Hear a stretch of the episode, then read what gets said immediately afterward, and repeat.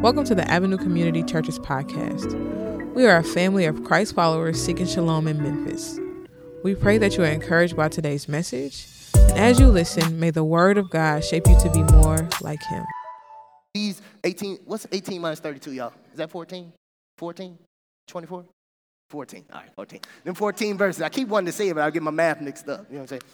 Common Core, that's what I've been doing Common Core with Lily so long, I, I don't even know my time facts. You know what I'm saying? That's what it is, right?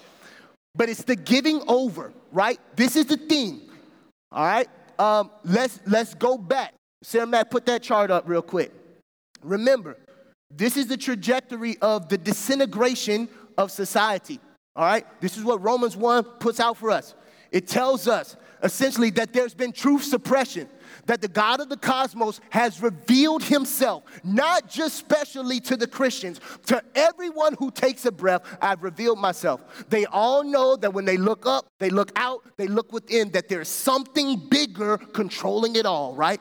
And they will all be held for account for suppressing that truth. What happens when you have true suppressions, Romans 1 and 21, then there the result of true suppression is defective reasoning that something happens in you and you stop being able to think in right alignment with the God who created it all. We all become a little bit more ignorant. Sin kills our brain cells. So, defective reasoning, the natural byproduct of defective reasoning, is social chaos and disorder we start dishonoring each other in any which and every way we can murder, strife, greed, whatever, lies, whatever. It's all inward, self preservation. And if I got to hurt you to make sure I take care of me and mine, brother, you might as well consider it's over with. I'm going to take care of me. True suppression leads to defective reasoning, defective reasoning leads to social chaos. This is the backdrop. And so let's exegete verses 24 real quick through 28. It says, Therefore, God gave them over in the sinful desires of their heart to sexual impurity for the degrading of their bodies with one another. So, one of the consequences, what I've said, of true suppression is sexual impurity. What is happening here is God says people are going to be given over to increased and widespread sexual immorality. And the Greek behind immorality um, is, is, is really important. Sometimes the version of your Bible says um, um, dishonoring. Um, what is happening, the consequence, is a mutual cheapening of one another's bodies. That's what you need to be thinking about. The dishonoring activity sexually we do with one another, when God gives us over because we suppress His truth, what it does is we start cheapening each other's material worth. Degrading is another synonym for dishonoring, shameful. And actually, in a number of languages, one commentator says, commentator says, um, it's causing someone to be dishonored, right? It's causing someone to be laughed at, causing people to wag their heads, causing people to turn away. This is this idea of shame like, man, this is not what it's supposed to be. And, and it's, it's become a laughing stock in certain cases. This is what God has given us over to. Oh, you don't want to hold to the high esteem I have for your body? Well, then I'm gonna make you, since you wanna run what you do with your body, I'm gonna make your natural afro something that's dishonorable and shameful.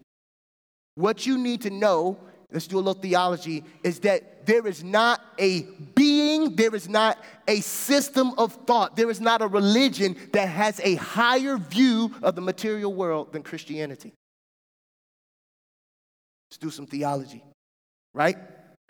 One of the things that in the early church they were fighting against was the heresy of Gnosticism that would essentially esteem the immaterial world as all that's true and good, right? And that the material world was bad and that our fleshes should be disregarded. Nobody cares about the flesh, but it's all the spiritual world. That's what's the most important thing. Not so with Christianity. You need to know that you are more. Your bodies, your pinch yourself. My literal body is more than just a, a, a case for my soul. It's not worthless. We're not just dirt suits in here. As a matter of fact, in early creedal Christianity, the Apostles' Creed, the, it's, it's in there for all people. They couldn't even read the whole Bible, but one of the things that they said, I believe in the resurrection of a literal body. God has a high view of your body. And your destiny is not just to be spirits floating around in heaven, but you will be real people in a glorified body walking the new heavens and new earth. Real people, y'all. Real people with real flesh. That's how high a view God has of the body. And so when he's saying, hey, I'm gonna give you over to these shameful, dishonorable activities of your body, what he's trying to do is not shame people. He's trying to say, my guy, I've got such an amazing trajectory for your physical body. And what you are doing for yourself is so low and so far beneath what I've designed it for. Sam Allberry says that regarding sex, no one is more challenging, no one is more dignifying, no one is more satisfying than Jesus. When he, he exposits Matthew 5, not to commit adultery. And I even say that if you even look at a woman lustfully in your heart, um, it's, it's just like you've committed adultery. So he exposits that verse. But one of the things he says is that Jesus says humans have such sexual dignity that matters so much to God that he doesn't even want people messing around, even in the privacy of their own minds. Jesus has such a high view of your body and your sexuality that he's forbidding people from even thinking about your body in ways that he's not designed it. That's how much dignity he has for your body and your sexuality. No, they're mine. I don't want you thinking about them in that way because their body's more glorious than that. Have you ever thought about how much he cares for you and your body and how much he thinks of you and your body? Verse 25, they exchanged the truth about God for a lie, worship and serve created things rather than the creator who is praised forever. This is really just a run back of the earlier verses we preached a couple weeks ago. But he heightens it. He adds a preposition, meta, which just means they completely abandon the truth of God. Um, as a matter of fact, you know, I watch these old, Sylvester, I watch these old uh, mafia movies sometimes. You know, all these guys, these little mob bosses, they start talking about who got hit. And he be like, hey, you know, and then Bobby, Bobby Zito, he, he lost his life back in 65. And they all pause, It's God rest his soul, God rest his soul. It's like their little moment of sacrality. And this is so, such a crazy, I just had to throw this in there for real. The thought of idol worship and truth suppression and people exchanging the truth of God for lies was so revolting to Paul that Paul just pauses and just say, Oh, I got to praise God right now. he literally, he like your grandmama. He's like, they exchanged the truth about God for a lie and worship serve, and serve created things rather than the creator. Who is praised forever? Amen. He, I got to pause right now and just say that God is the self existent one, the one who came from nothing ex nihilo. He's immeasurable, He's infinite, He's immutable. God's omnipotent, He's omniscient, He's omnipresent. God is filled, He's glorious, He's filled with beauty and majesty. God is perfect, He's holy, He's beside Him. There is no other. I got to praise Him because He's something different. He's something different. I can't believe you would do the cosmic creator like that. So let me just pause and just put a little praise on it real quick. Paul says, I can't stand for it. I wonder where we are. This is the equivalent of your mama jokes. Bro, you ain't gonna be talking about my mama. This is gonna be one thing we ain't gonna do up in here. Paul says, I can't even bear it. Let me cover this with some due praise. Verse 26 Because of this, God gave them over to shameful lust. Even their women exchanged natural sexual relations with, for unnatural ones. In the same way, the men also abandoned natural relations with women and were inflamed with lust for one another. Men committed shameful acts with other men and received in themselves the due penalty of their error. The second consequence of God giving of, of the true suppression is shameful lust. Tillman says that when we when people trade away the God of creation for other gods, they also trade away the design of God's creation for a parody of that design.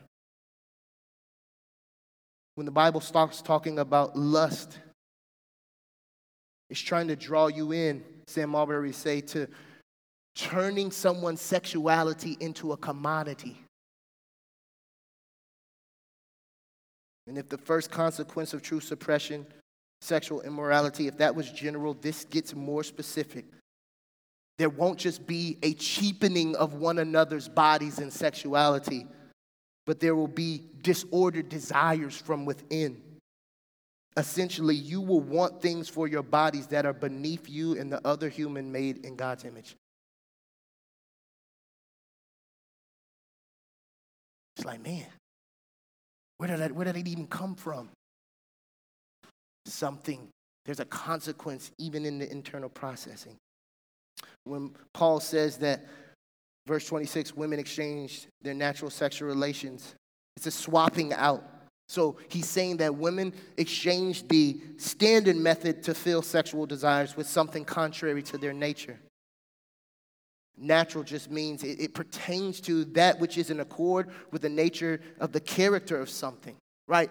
I, I, I am not uh, someone who is a, um, you know, I was going to get the right word, but I ain't got it. You know, I don't do fishes. You know what I'm saying? Um, I imagine that there are fish who could swim in other things besides water, maybe other liquid, maybe not. But it would be like trying to put, maybe they can, Maybe they can swim in apple juice. I'm gonna see. Some of y'all probably got in trouble for that.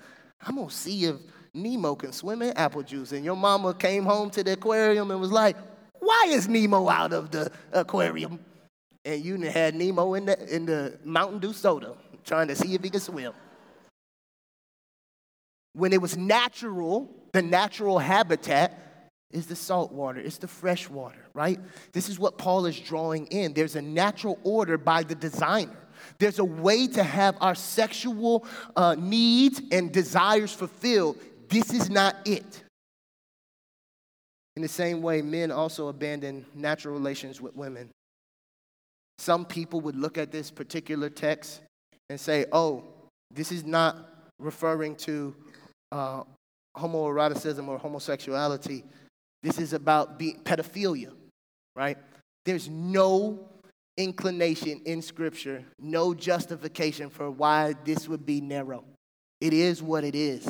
There is a natural way that because we have suppressed the truth, our minds have given us over to defunctive reasoning, and now we are choosing to forsake the natural ways that we get sex gratified with alternatives. Let me make it crystal clear for you.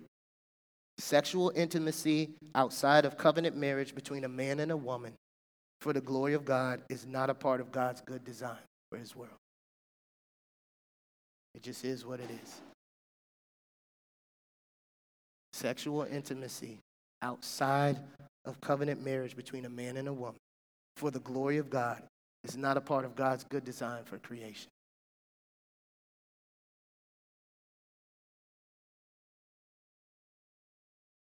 I'm not asking you, Christian, to say that and beat your chest. I'm not asking you, Christian, to yell at your friends and post on Facebook and tag everybody who you know don't, who don't live. I'm not asking you to do that. But I'm also asking you not to be ashamed of it.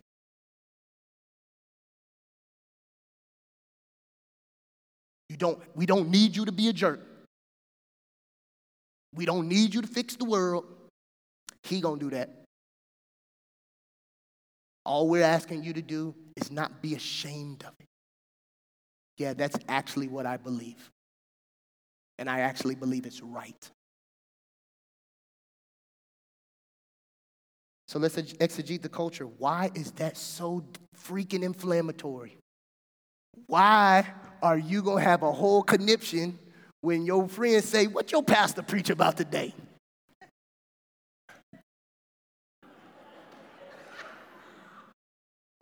Girl, I gotta call you back.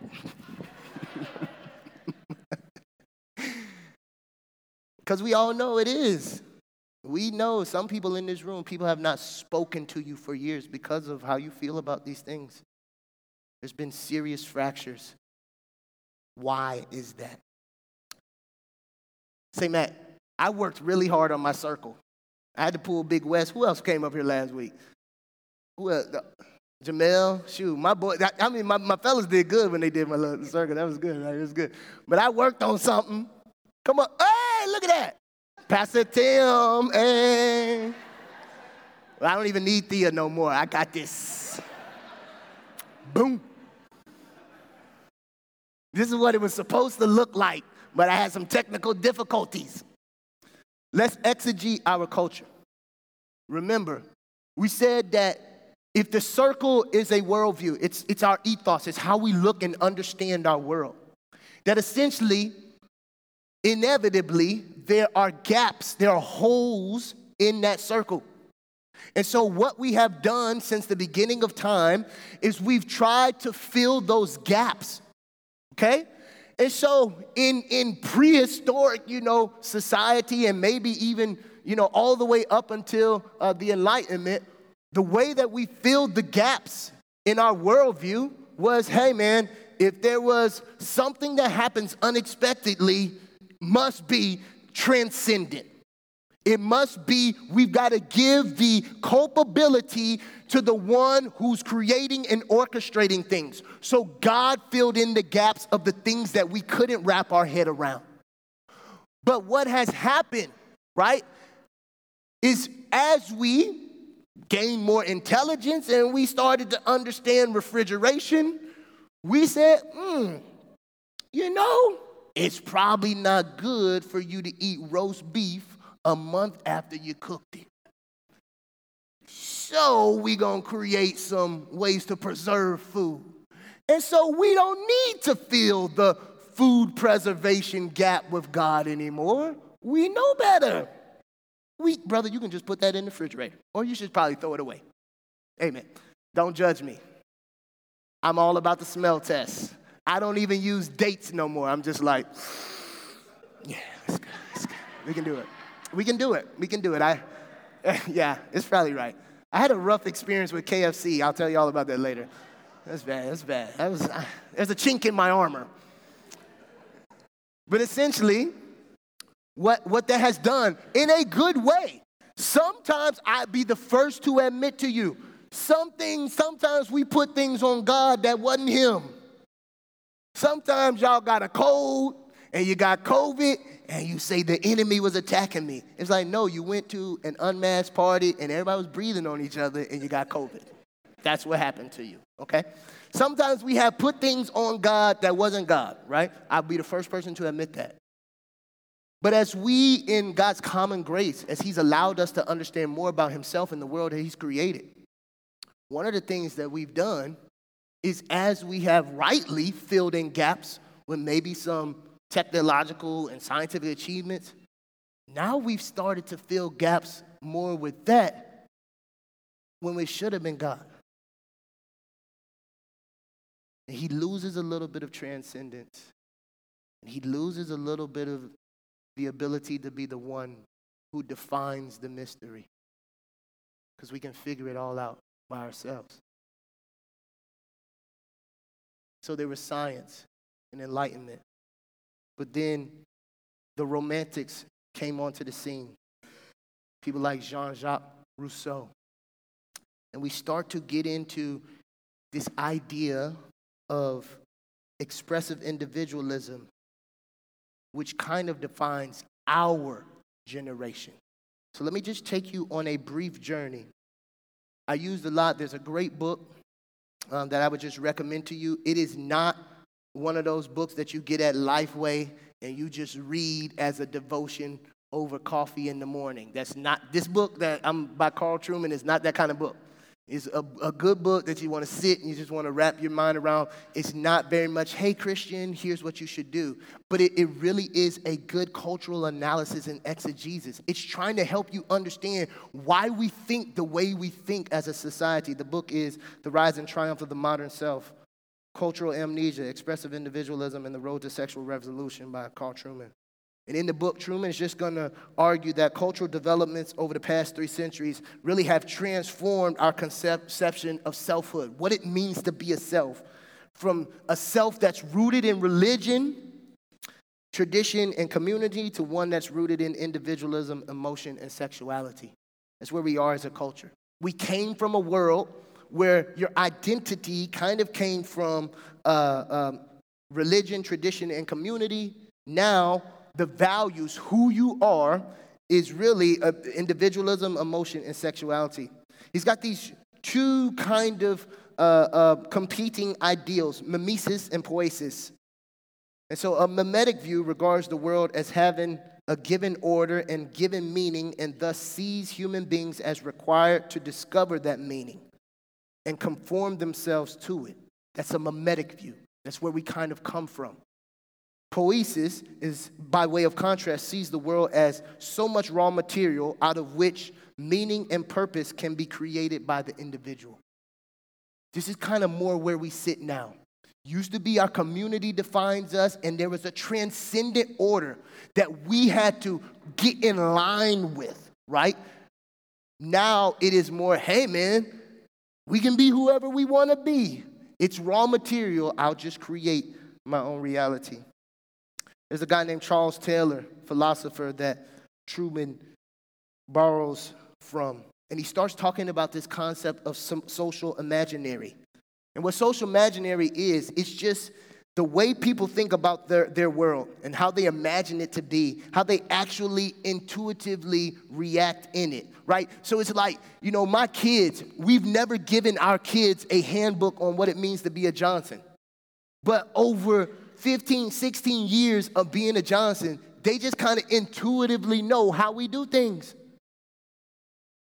You need to know you have been formed by living on this planet two, three, and four, and five decades. There's a way that you intuitively move throughout this world that nobody had to put you in a classroom and teach you. You just know how to do it. And so, one of the basic premises Trueman uses in this book is this idea, this statement of how if someone were to say in our class setting, our work setting, or if your kid came home and said, Hey, mom, guess what uh, uh, Sheila said at school? It that she feels like she's a woman trapped in a man's body. We wouldn't shudder at that statement. But if that statement would have been uttered 100 years ago, everybody would have been running around crazy. Why is that? It's because we've been formed. We don't think that's abnormal anymore. Because there's social cues and there's ways we move in this world that we just understand. Nobody had to teach us.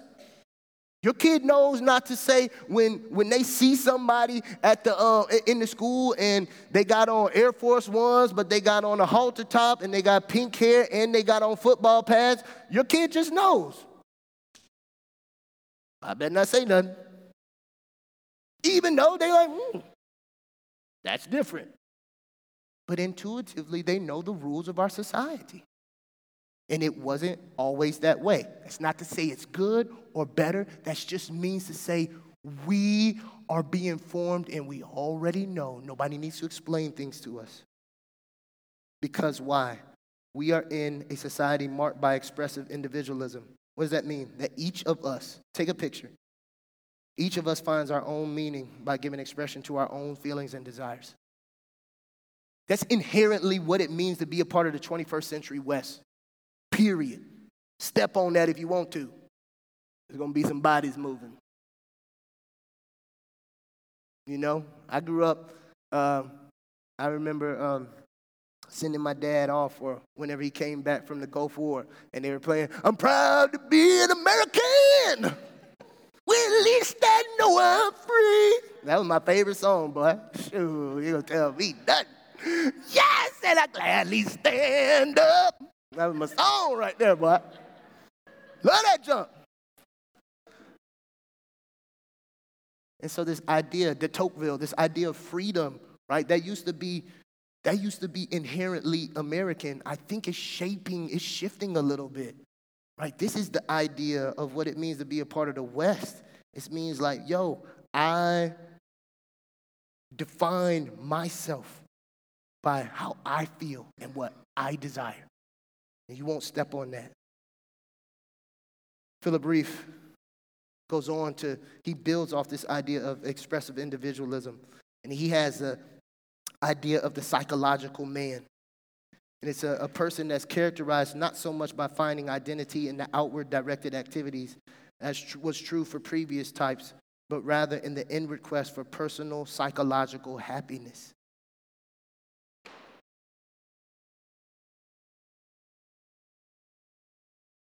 Only thing that validates my existence is am I living in accord with how I feel and what I desire? Which is why when you end up, Trueman says this, when you end up in a culture where expressive individualism is leading the day as who we define ourselves to be. He says earlier generations might have seen damage to your body or damage to property as the most serious category of crimes. But he says a highly psychologized era will accord increasing importance to words as a means of oppression. Just read it one more time. When you end up, I'm not saying that what, I, I do not believe in a golden age of humanity. I don't believe in one being better or greater or worse than the other. It would have been just as hard to live 400 years ago as it is now to be living another 400 years, right? It's still going to be brokenness until we get to new heavens, new earth.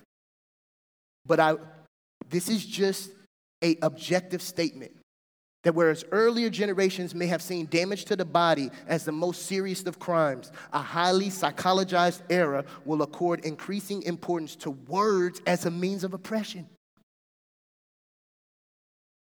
I'll knock you upside the head. But tell me I'm not who I think I am, and you have mortally wounded me. Because as a psychologized society, it is our feelings and our desires that are of highest honor. Psycho- psychological man and expressive individualism shape the dominant understanding of what it means to be a full human self in this present age, Trueman says. And here's the last one and the refusal by any individual to recognize an, identi- uh, an identity that that society at large recognizes as legitimate is a moral offense. It's not simply a matter of indifference. The question of identity in the modern world is a question of dignity.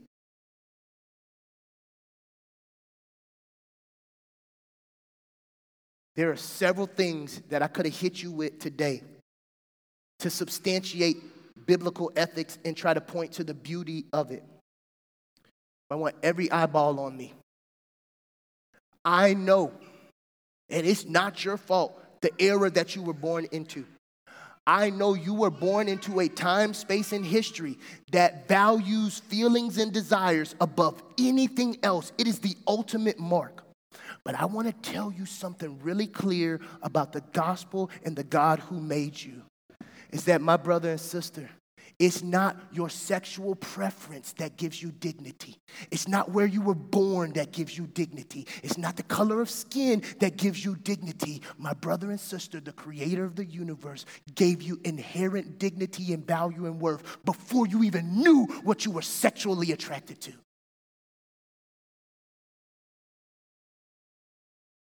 Because he's got a high view of you and your body. Do not fall victim to the lies of this culture. There is a creator that says, when I got done with you, it was good. No matter who you fall in love with, no matter who you share your bed with, no matter who you are attracted with, he looked at you and said, You are good. What are the typical responses as we handle sexual immorality and we try to wrestle with the biblical uh, uh, um, sexual ethics? Here are the typical responses demonization. You know it. Gina and I were a part of worship services where an unknown person would say, Hey, man, and God is against sexual immorality. And people would literally get up where we were and say, No more sissies, no more sissies. The most deplorable thing I've ever been a part of. But it's us, it's our people. And in the same way that we want them white folks to say it was our people, we got to say it was our people. Don't struggle with it, it was our people we have demonized the sin, right? It's unredeemable. And what purity culture did for us, it took us another step further. It took, listen, because some of y'all struggle with it, it took the proper biblical sexual ethic, proper biblical sexual ethic in most cases.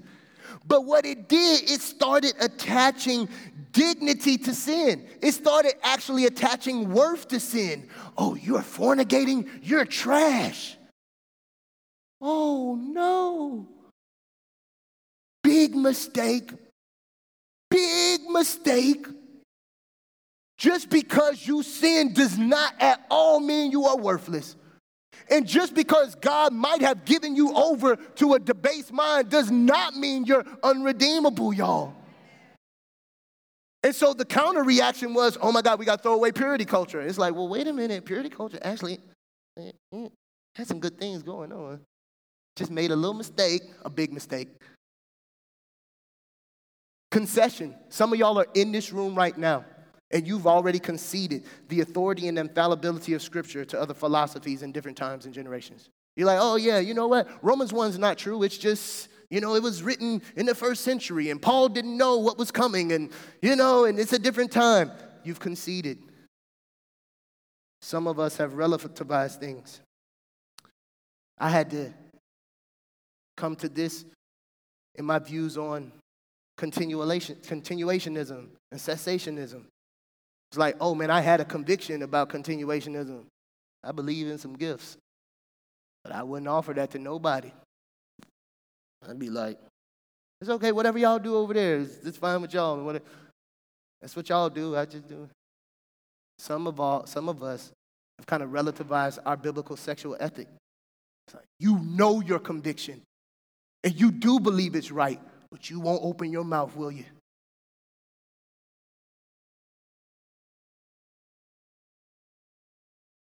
We got to come back, y'all. This is why I think this whole thing started with don't be ashamed of the gospel. Because the gospel isn't just about justification, it's about a whole new world order. It's about a whole way of living and flourishing underneath his reign. I threw this in here because I think I just got to say it too. You know, there's a lot of business about how we identify do you, some of us in the room who struggle with same sex attraction, do we say, oh, yeah, I'm a gay Christian? I'm not going to mix it up about that. But I will say this a Christian is a lifelong follower. India. Girl, you better let me make my point. a Christian is a lifelong follower of Jesus who's committed to bringing all our disordered desires to Him for cleansing and renewal. Our life's primary aim is to see Him glorified in all that we say and do. I'm gonna say it slow. I meant to put it up there, but I forgot say Mac. Shoot, I, you know, you know how I do. I just forgot. Are you? What you doing? You about to grab it? Oh, okay, that's right. I don't even know.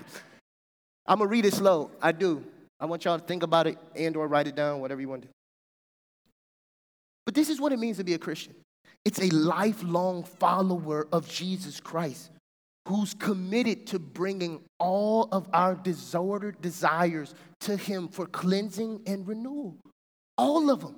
Our bad attitudes, our lethargy, our anxieties, we bring it all to Him to cleanse us and renew us. And our primary aim in life is to see Him glorified in all that we say and do. I don't care which letters you may or may not use to identify yourself or what you put before Christian. We might disagree on that. We better not disagree on what it means to be a disciple. If you don't think you need cleansing and renewal, maybe you might not be a Christian. I don't care what you call yourself. This is what all of us signed up for. We not worthy. You're worthy. We're broken. We need fixing. We are rebellious. We submit to your will and your way. I don't care what you call yourself. If you call yourself a Christian, you better be on that time. Someone like to fool ourselves. I'm a black Christian. I'm a Republican Christian. I don't care. I don't care what modifier you put in front of Christian. If you ain't talking about dying to self, you ain't Christian.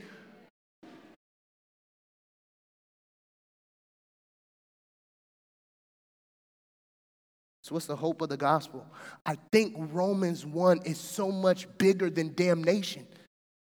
Romans 1 is really about not just about punishment, but it's about a missed opportunity to find meaning and purpose and fulfillment underneath his reign. That's what it's about.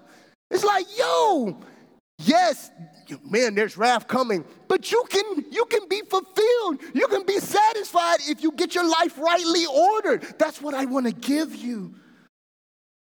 Ecclesiastes says that we've been born with eternity in our heart.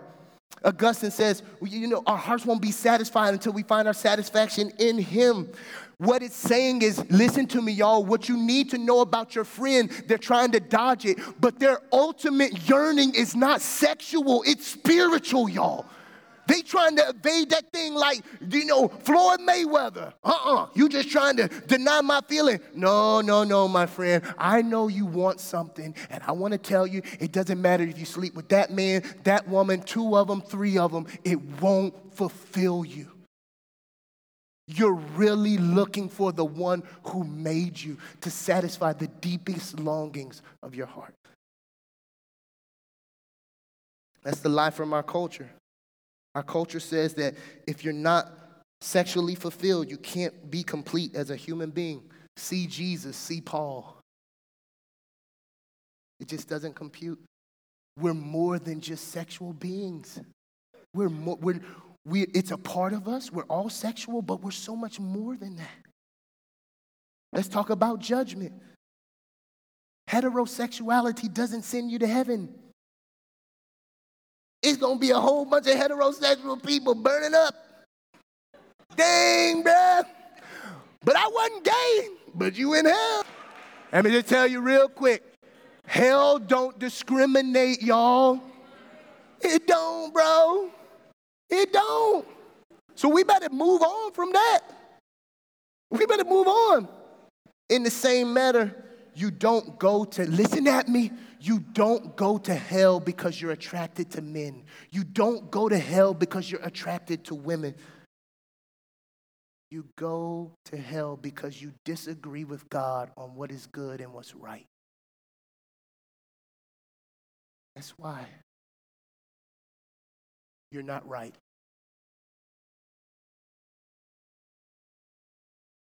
We believe in absolute truth and indiscriminate grace to all who repent and come to him in faith. We hold both of those things in tension. All these sexual sins, they were in these verses and they were there two times, but they're all redeemable. Essentially, you're not condemned if you fall. You're condemned for true suppression and failure to repent. Because you got to remember, Christianity is not about, that's Christianity 101. It's not about us cleaning ourselves up and coming to God and saying, look how good I'm living now. It's about us being in constant amazement at His mercy. It's like, did you just see what I just did? And He's like, yeah, I paid for that. And we're like, that's not fair. And He's like, but I did it. And we're like, see, that's why I want to serve you because I'm just living on time that is undeserving. I'm experiencing grace and empowerment that I do not deserve, and I want to serve you. There's no other God, there's no other person who would give me what you've given me. But here's the thing I thought I was just thinking about this. So if the cross says it's indiscriminate, It doesn't matter what you've done, how many folks you slept with, if you slept with the same sex, if you fantasize about the same sex, it doesn't matter. It's all redeemable.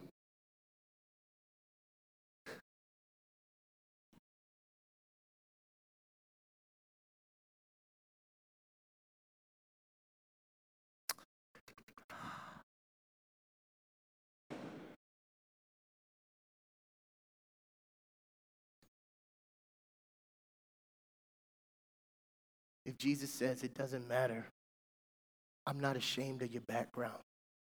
I'll forgive it all. And if the only reason why you won't accept that forgiveness is because you just don't believe he's right, then what else? What else can he do?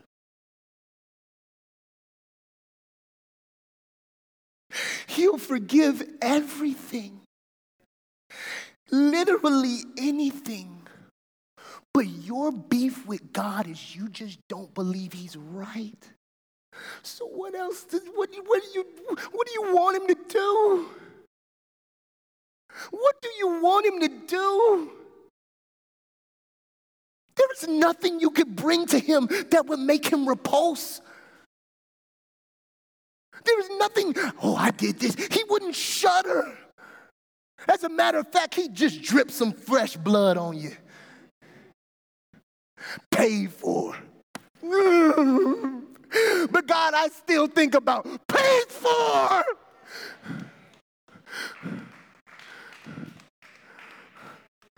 But the only reason you'd be willing to stand on the outside is to fight over who's right. What else do you want him to do?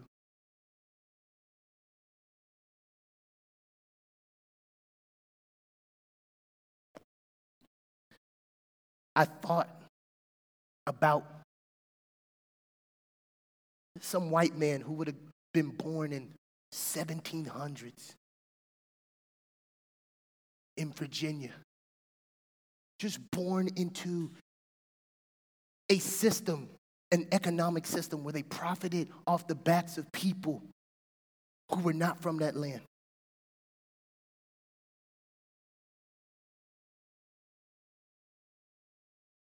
I was like, man, you know, well, that stink. That wasn't his fault. He just was born in Virginia at that time, and that, all that stuff was normalized. How was he supposed to know? The guy's like, oh, it's okay. It don't matter. I'll forgive you for it. Can you just acknowledge that forcing people to work under these conditions is sin? And I could just imagine that dude just standing there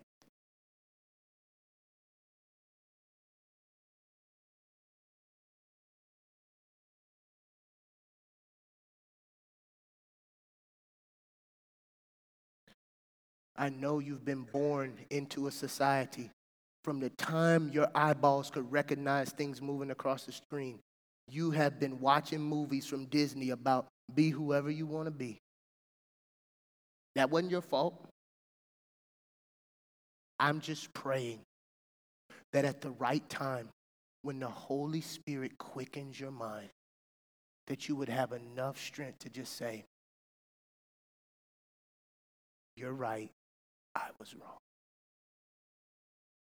I do not have the right to do whatever I want to with my body or my sexuality. Here's the good news, though.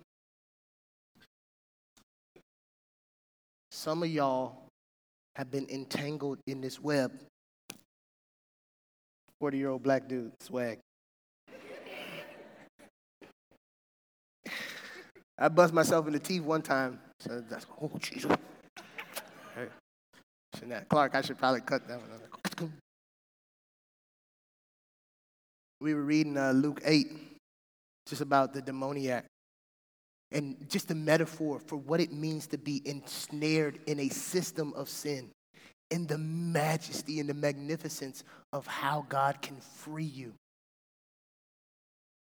I know you are sitting in this audience today, some of you all, and you are desperately wanting to be free from the entanglement that has come from true suppression and defunct reasoning and a society that has normalized your brokenness. We're going to take communion, but we're going to stay around, and I just want to pray with you. Because the good news of the gospel is not that just you have to just, oh man, I'm just going to be like this forever. Sex addict, masturbator, doesn't matter. I still believe in deliverance. I still believe that Jesus can break chains. And who's to know that on some fall Sunday in 2023, the Lord, in His sovereign wisdom and mercy, had that date assigned to you to break that thing. I was preaching in Philadelphia. So, brother came back. He was like, Brother, I just, Pastor, I just want to thank you.